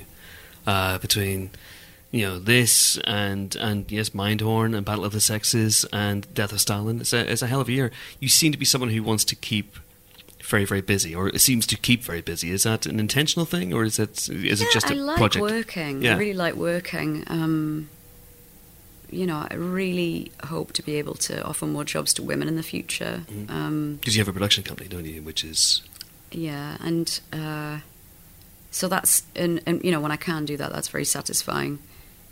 And we're looking, you know, we're making looking into all sorts of different things, but documentaries as well, which I uh, I'm really looking for. I'm really enjoying that process. I'm really looking forward to that too. I Okay. like work, I- and I feel it's. I feel um, alive in the face of it. You know, I feel energized by it, and yeah. um, the thing I find it harder to do is talk about it. Not very good at talking about it. I don't like that so much. Like this, I'm not very good at this. Well, I'm terrible at asking about it, so No, I'm between the sure two you're of us, we're, we're going to be fine. I'm sure you're not. You mean I'm sure you're not? We're eight minutes in. Uh, you, you've established by now that I'm terrible. So but what about your what about your preparation? Because when you when you are working so uh, often, so prolifically, and I know, for example, um, and this is it's weird. I keep bringing Mindhorn up, but um, uh, I know I know from having sp- uh, spoken to Julian and Simon about that movie at great length that uh, you came on quite late in the process, in that Yeah. one, and you came straight from another project as well. Yeah, and I think they were all really surprised that I said yes. they, they were. They were like, "What? what? We've written the script, and now this this amazing actor wants to wants to be in our script. What's going Well, I on? mean, what have we done?" Very kind, but I think they're just. Um, I was skyping with Sean Foley, and I was shooting something in Africa, and um, he, uh, actually with Steve Coogan because Steve's in Oh, yeah. both, you know. Yeah. Um, and Steve, I think, was executive producing it, or he was part of, you know. Yeah, he was. uh, yeah, he was involved. and um, yeah, uh, uh, I said that the first thing I said to Sean was, "I just love to do this," and he said, "Would you?" Not because it was not, you know, uh, not because I was clearly just a wonderful, wonderful piece of work. Yeah. Um, He's checking. He's checking around for hidden cameras. But- because I had, yeah, because I had like five days in between things, and Right. you know, it just seemed like the last thing in the world to go off and do after doing a story about capital punishment during apartheid. yeah. Um, but we did, and yeah, I mean, that was you know, I was on set pretty much every day. It was it was great. It was one of the best experiences I've had. It was so much fun. Shooting in the Isle of Man, which is, I imagine, is very similar to Iceland Yeah. in many ways. No, nothing, nothing like Iceland. Iceland doesn't have the Laxey Wheel, though, does it? One Nope. nil to one nil to the Isle of Man. well, then you could, you could also say raw shark. That's a point away. I know. Uh, yeah, people are really um, captivated by that. I'm. Yeah. humans are odd, aren't we? Like the, in the way that we get really obsessed with how some things are cruel and other things aren't cruel, like leather or pig factories or shark underground or Yeah. mink. Mink, or, yeah. like, that everything's in a different. I don't know. It's such a funny set of rules we have for different animals. Like very selective them- about our luxuries, aren't we? yeah, some of them we give like cat beds keep them inside, and then the other ones are like, "You're a rat, you stay outside. You've got no place in a house." We're just such odd creatures. This is true. This is true. I think it's maybe it's a question of volume with rats. There are so many of them. and they've they've been uh, Yeah, but what if linked there were- for so many years with diseases. There are quite a lot of cats. So imagine if, if all the cats were running rampant around the streets of London, passing on disease. Uh, we'd look at them very differently. And what if we had all the rats inside the houses and we were sort of like stroking them Yeah. and being like, "This is my, this is Fluffy, my pet rat," yeah. and that was the most normal thing in the world. Well, it's interesting when people do have pet rats. There is a certain tendency, even even then, people go, "That's a bit weird, isn't it?" To have a pet rat, but Yeah, hmm. maybe. I mean, yeah, it's weird to have any pets. I guess it is. I guess it is when you look at it that way. It was like really weird when Goofy had Pluto. Everyone was so confused by that. I think we all still are. That's a dog owning another dog, Yeah. or is Goofy a dog? I don't know. That's But- the big question. It is the big question. Do you have an answer for it? Do you, do, what's your personal theory? Dude, I'm not Walt Disney. I'm just here to talk about Black Mirror. But the the the, the script for this one, the script for Crocodile, uh, so it appealed to you. And what was it specifically as well? Apart from the the character that you wanted to, to flip around and play, what was it about this idea? There's a, you know, I can't talk too much about the plot, obviously, but there's there are interesting notions in this about guilt and memory and being haunted by the past. Was that something that that grabbed you from the off? It just felt very human, like very, you know, very human story. Um, and very. Uh, memory's such an unreliable source, so I, f- I felt like that was really interesting. It's not a new concept, the idea of memory being a, a, a source, um, you know, legally or Yeah. uh, like bearing witness, or uh, which is so odd because it's such a, an unreliable um, thing, and so dictated by perspective and senses, and um, it's not a hard and fast uh, truth, if you will. Yeah, It- wh- whatever that means, you know. But, um, so I found that really interesting, um, and the idea of the sort of ridiculous notion of which seems you know so so possible insurance companies using it as a, a sort of reliable source um, because I know for me my memories are um, deeply unreliable I, I can't imagine why anybody would think that they were an accurate source of you know an, an accurate historical Yeah, source yeah, um, we were talking about it earlier today, but your perspective of this room will always be forever different from my perspective of the room, and so in, in that sense, already you've got two perspectives. It's just two people, Mm. Yeah, of course. and then you get a thousand people in the room, and what really happened? yeah, Um, Yeah. To some people, it was just a picture of wallpaper, and to some people there was a murder, and to some people there was. Uh, Baby was born. I mean, you know, it's, what is the truth? You know, what's going on in this room? well, it's yeah, it's just it's just such a like, weird and unreliable yeah. thing to to base, um, It is. It especially is. like the, you know the paying out of money. Yeah. I really like that idea that the insurance companies had taken it to such an extent that you needed proof.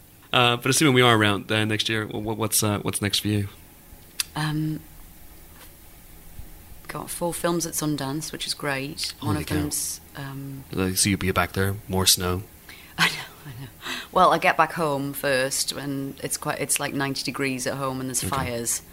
Oh, um, so the complete opposite, and then just get thawed out in time to go back to get some altitude sickness. Um, and my one of the films is in is- is in competition. It's a film that my company were part of making. Fantastic. So really, really excited about that. Brilliant. That's great. So four films. Four films, and presumably you'll be talking about each of them. I'll be there. I'll I'll be there. Talk. Yep, doing the rounds. So this comes back to the They're idea of, the rounds. of memory in a way, because uh, I know sometimes you'll be talking about a film you maybe made two or three years beforehand, before the interview even happens. Right, and you thought you were good in it, but actually you were crap. you were never crap. You were always good. But the don't know about memories, that. the That's memories of making a film. Well, that, it is the truth. you might have a shaky memory. we'll have to we'll have to implant a note into my brain and see whether I actually Yeah. do remember it that way. Yeah, yeah. But I remember you God, being that good was in a everything bad I've seen. performance. I don't know how I forgot that. Yeah, she was looking at the camera. like, Maybe you just that had about?" like really nice bag of M and M's or Revels or something. it just made you feel better about it. It's all about my experience. Uh, yeah. But do you ever find that that that uh, the old memory fails you when you're talking about projects you maybe made one and a, one and a half oh years God, ago, yeah. two, I mean, two years ago? I, I've been sitting in a room before. There was one year that I had three different. There was like three films at Toronto or something. It was uh, a while ago, and there were moments when I was sitting in a room and people were asking me questions, and I, you know, my brain, I honestly was like, which one are we talking about again? Just because of sitting in that same sort of as a human being and sitting in that same position, you know, like that where you and I are Yeah. sitting in now, and Yeah. people have come in and gone out, and Yeah. I've been sitting, I've been looking at these two lamps and your head, but before that somebody else's head, and this mirror behind it for so long that it can become a bit like Groundhog Day, and even when the questions are completely different and you know all over the map, and it's yeah, it can get very. My, I'm, I just think my memory would not be a reliable source to anyone. I'm very good at. Um, I am very good at like remembering, you know, verse and poems and stuff like that because that's Okay. my job. I, Yeah. You know, uh, but basically all the information up there is useless. I would say, unless you want a monologue.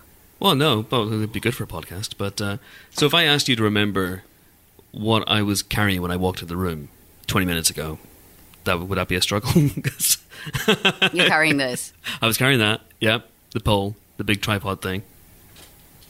It's not a test. You're basically carrying everything that's like set up now. See, see, it's, it's there, there in front of you. It's all good. It's all good. That wasn't a difficult question. All right. So, uh, shall I ask you about your first day in Crocodile very quickly then? Because I imagine. Okay. Um, first day in Crocodile. First day in Crocodile was um, my assistant Susie got an awful tummy bug and puked all over the. Um, God bless her. Trailer. she was so ill, and so it was. So I was just helping her. I was just cleaning up in the house and stuff and helping her because Oh um, she was really, really ill. So that was the beginning of Crocodile for me. And there you go. It started as you mean to go on. Yeah. It's and it was all uphill from there. Fantastic. Andrew Rice, it's been, it's been a pleasure. Thank you so Thank much. you. Thank you. Okay, so that was uh, Andrea Riseborough. Did anyone watch the new series of Black Mirror when it came onto Netflix? Not yet, no spoilers.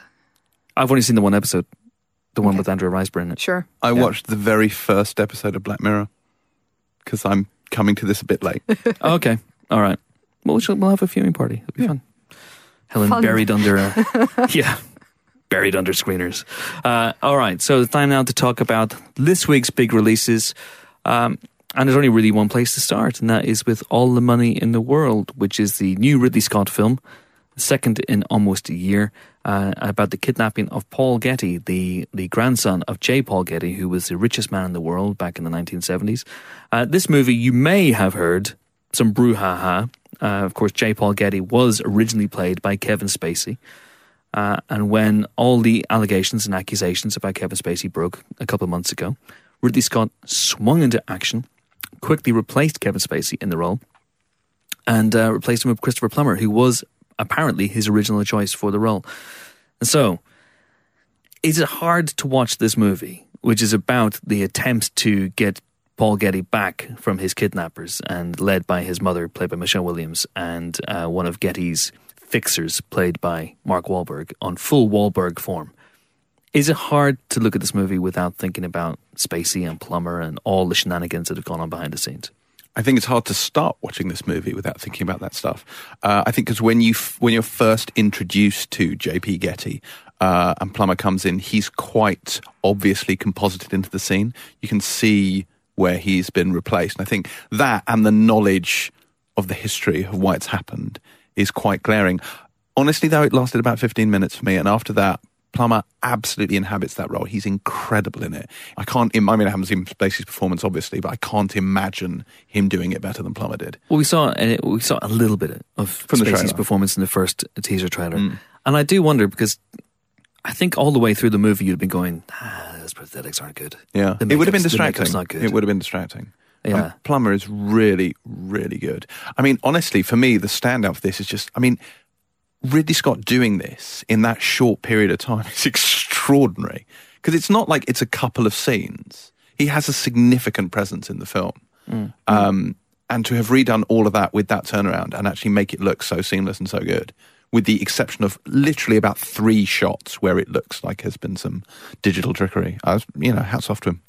I mean, he he works fast at the be- at the worst. Oh, of he's a times, machine. You know, He's an absolute incredibly machine. fast sh- shooting. But in this case, apparently because he already knew exactly what the edit of the film was, Mm. he shot absolutely no more than was necessary. Yeah. Absolutely, just boom, boom, boom, got it all in the can. I just Incredible got, stuff. I just got a notification actually. He's just made another three movies in the time it took you to finish that sentence. Well, I feel bad. kind of amazing. But the movie itself, Jimbo, how, uh, what, what did we think of it? I enjoyed it a great deal, actually. I thought it was uh, very compelling. Michelle Williams is incredibly good uh, as uh, she's young phenomenal. John Paul's mother. Uh, although this was this was ruined for me slightly after the fact. Don't keep, don't finish what you're going to say. You know what I'm going to do. I know what you're going to do. You talked about it on Twitter. Save that If for a couple of weeks' time. Oh the god. episode of Friends where Phoebe first meets Mike's parents and puts on her super posh accent.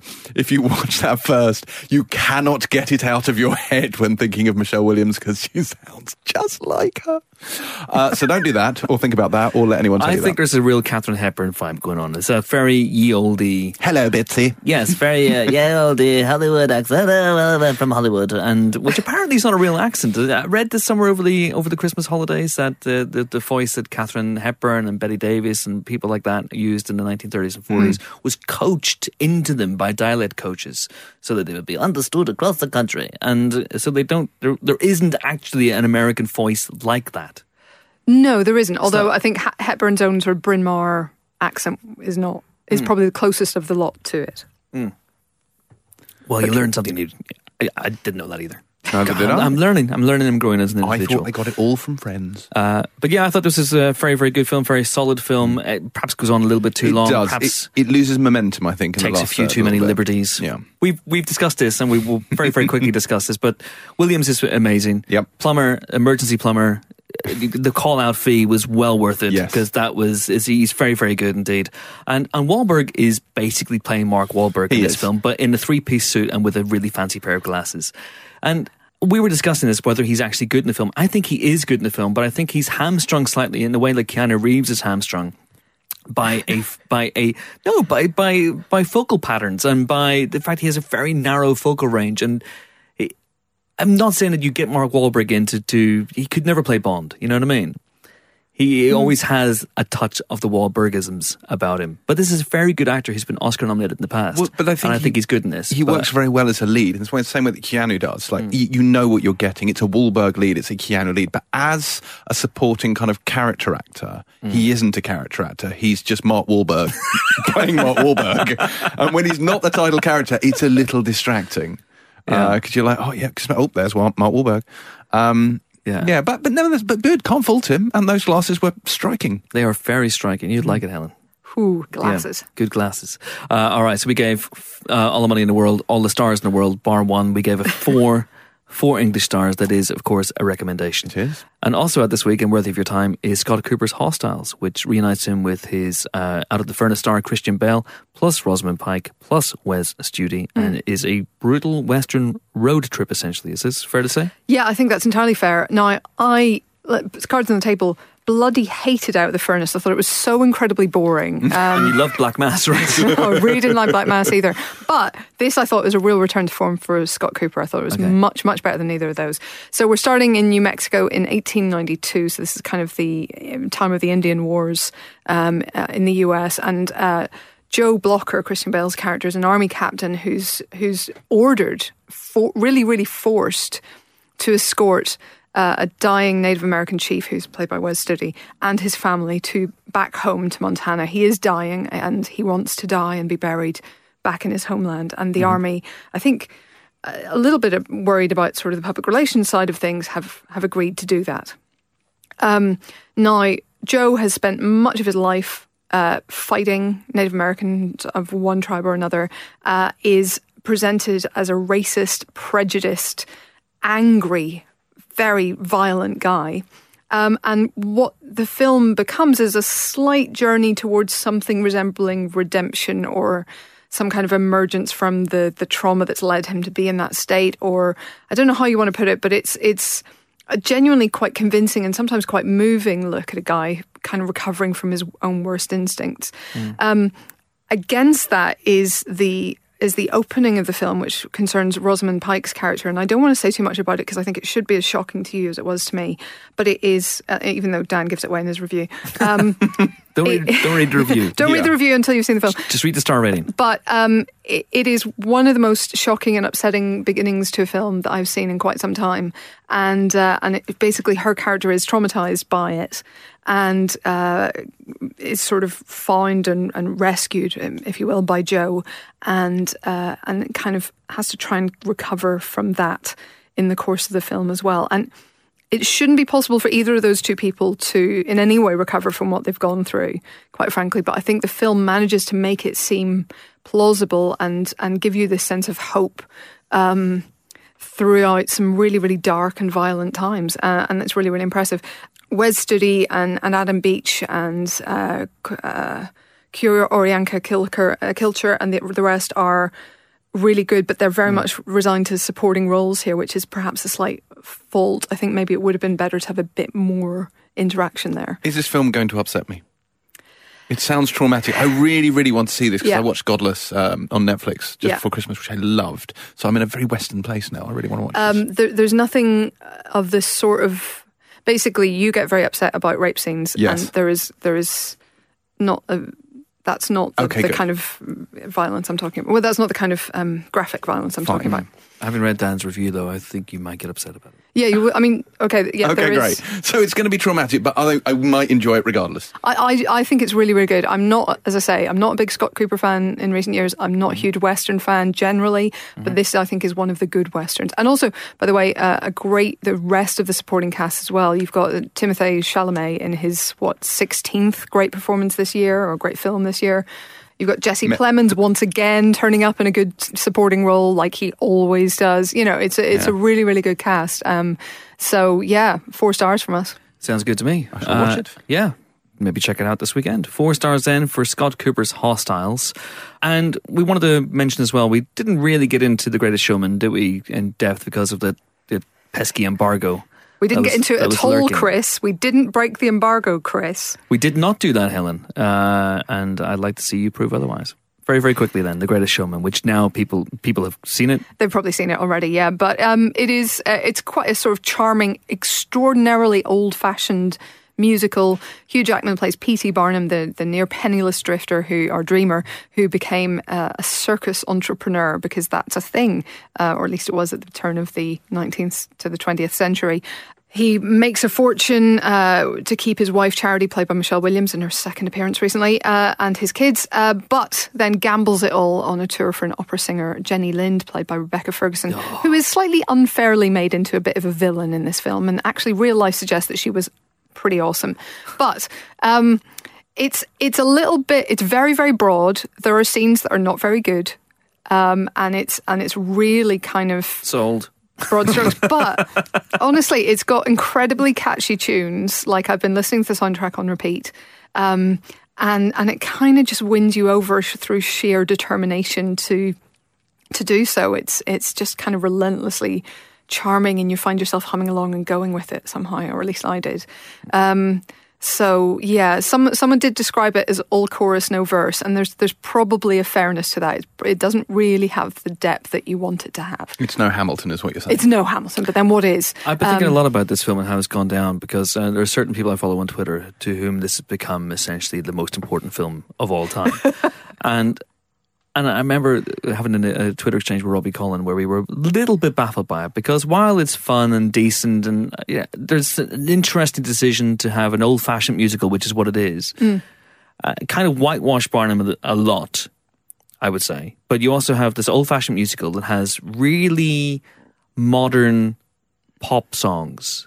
Within, Yeah, very within much that. so, I, yeah. I'd be curious to know how this is going to date. But anyway, so people, uh, so we're discussing this, like, what is this? You know, what is it about this? I mean, this seems to be a film that's almost beyond film. You know, is is people's liking of this movie beyond irony? Is it is it almost like you and I with Fast Five, for example? Mm-hmm. It feels to me like this is the Fast Five of musicals. That's not unfair, In a way. probably, is it? Yeah. I, yeah, it it feels it's like that. it's very colourful. It's very sort of big hearted, heart on its sleeve, kind of broad strokes, you know, Mm. dares you to dislike it kind of approach, I think, in a lot of ways. yeah.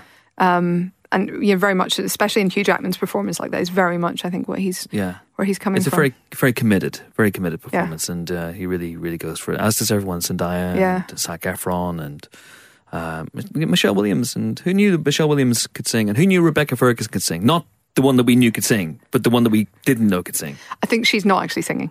No. Yeah, sorry. You're kidding me. Sorry, No. she's not credited on the soundtrack anyway. This is an app. Oh, you've ruined Christmas. Next, next Christmas. Anyway, three stars Three stars. for The Great Showman. All right. Uh, anything else?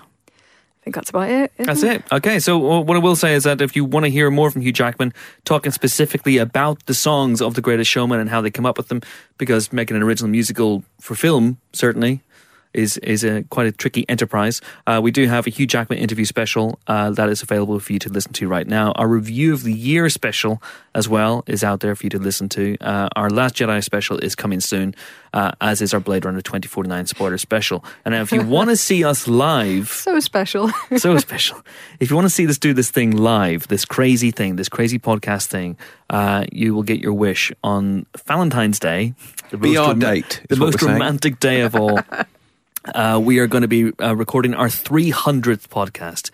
that's not including specials. That's not including specials, absolutely. So I don't know, 400, whatever it is. So, but 300th regular episode of the podcast. We're going to be recording it live at the King's Place, which is where we did our uh, our uh, London Podcast Festival podcast last year. Had a great time there. Uh, they've asked us back. We accepted. Very, very nice. Tickets are now on sale for that, and you can get them at www.kingsplace.co.uk. Uh, so that's on the evening of Valentine's Day. So bring your bring your husband, bring your wife, bring your boyfriend, bring your girlfriend, bring all of them. Bring them all. Come and see, and we're going to have some some special guests. I'm reliably informed. Excellent. We're as planned as ever. Yep. But yeah, we'd love to see you there. It's going to be a lot of fun. Uh, so book your tickets now.